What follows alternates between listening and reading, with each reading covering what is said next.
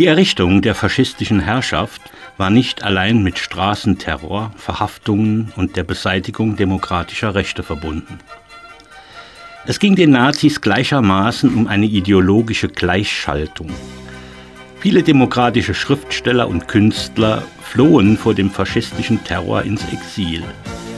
Mit dem Gesetz zur Wiederherstellung des Berufsbeamtentums schufen die Nazis Anfang April 1933 eine formaljuristische Legitimation, um antifaschistische und jüdische Wissenschaftler aus Universitäten und Schulen zu vertreiben. Auch deren Gedanken und die von ihnen vertretenen Ideen sollten aus der gesellschaftlichen Öffentlichkeit eliminiert werden. Dazu inszenierten faschistische Studenten am 10. Mai 1933 in den Universitätsstädten des Deutschen Reiches Bücherverbrennungen. In aller Öffentlichkeit unter Beteiligung der Professoren und der Studentenschaft wurden Werke marxistischer und jüdischer Wissenschaftler demokratischer und pazifistischer Schriftsteller und Künstler als undeutsche Literatur vernichtet. In den folgenden Wochen fanden ähnliche Veranstaltungen in anderen Orten des Reiches statt.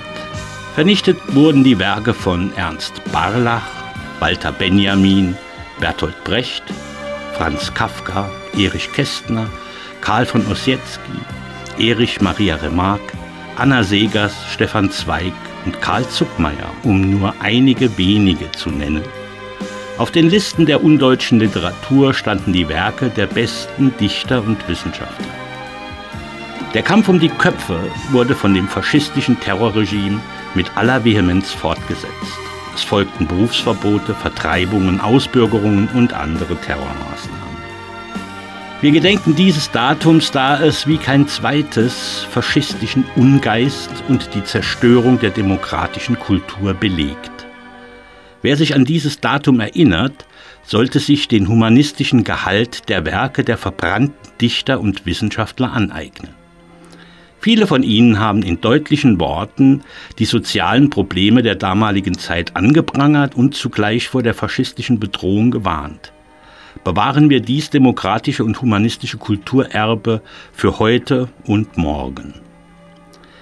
Die Hauptphase des Aufklärungsfeldzugs begann am 26. April 1933 mit der Sammlung des zersetzenden Schrifttums.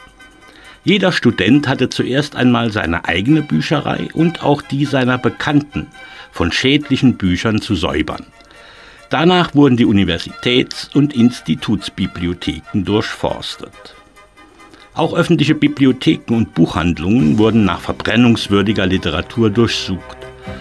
Unterstützung erhielten die Studenten von ihren Professoren und Rektoren, die nicht nur später bei den Verbrennungsfeiern erschienen, sondern auch in den Kampfausschüssen zur Aussonderung des zum Verbrennen bestimmten Materials mitarbeiteten.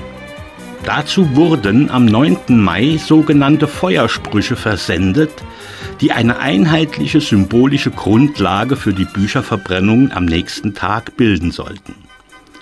Diese Serie vorgegebener Parolen sollten landesweit ertönen, wenn Vertreter der Studentenschaft die Werke exemplarischer Schund- und Schmutzliteraten ins Feuer warfen. Damit wurde die symbolische Handlung der Bücherverbrennung betont und ihnen der Charakter eines Rituals verliehen. Es wurden Rufer bestellt, die bei der Verbrennung jeweils einen speziellen Satz laut auszurufen hatten. So zum Beispiel gegen Dekadenz und moralischen Zerfall, für Zucht und Sitte in Familie und Staat. Ich übergebe der Flamme die Schriften von Heinrich Mann, Ernst Gläser und Erich Kästner.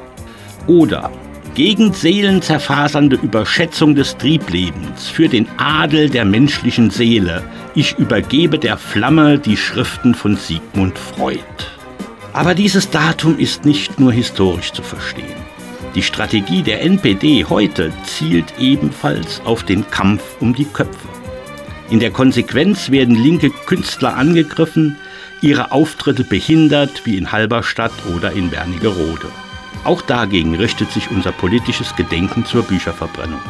All dem gegenüber kann nur wiederholt werden, was Heinrich Heine prophetisch bereits 100 Jahre vor dem Ereignis erkannte. Wo man Bücher verbrennt, verbrennt man am Ende auch Menschen.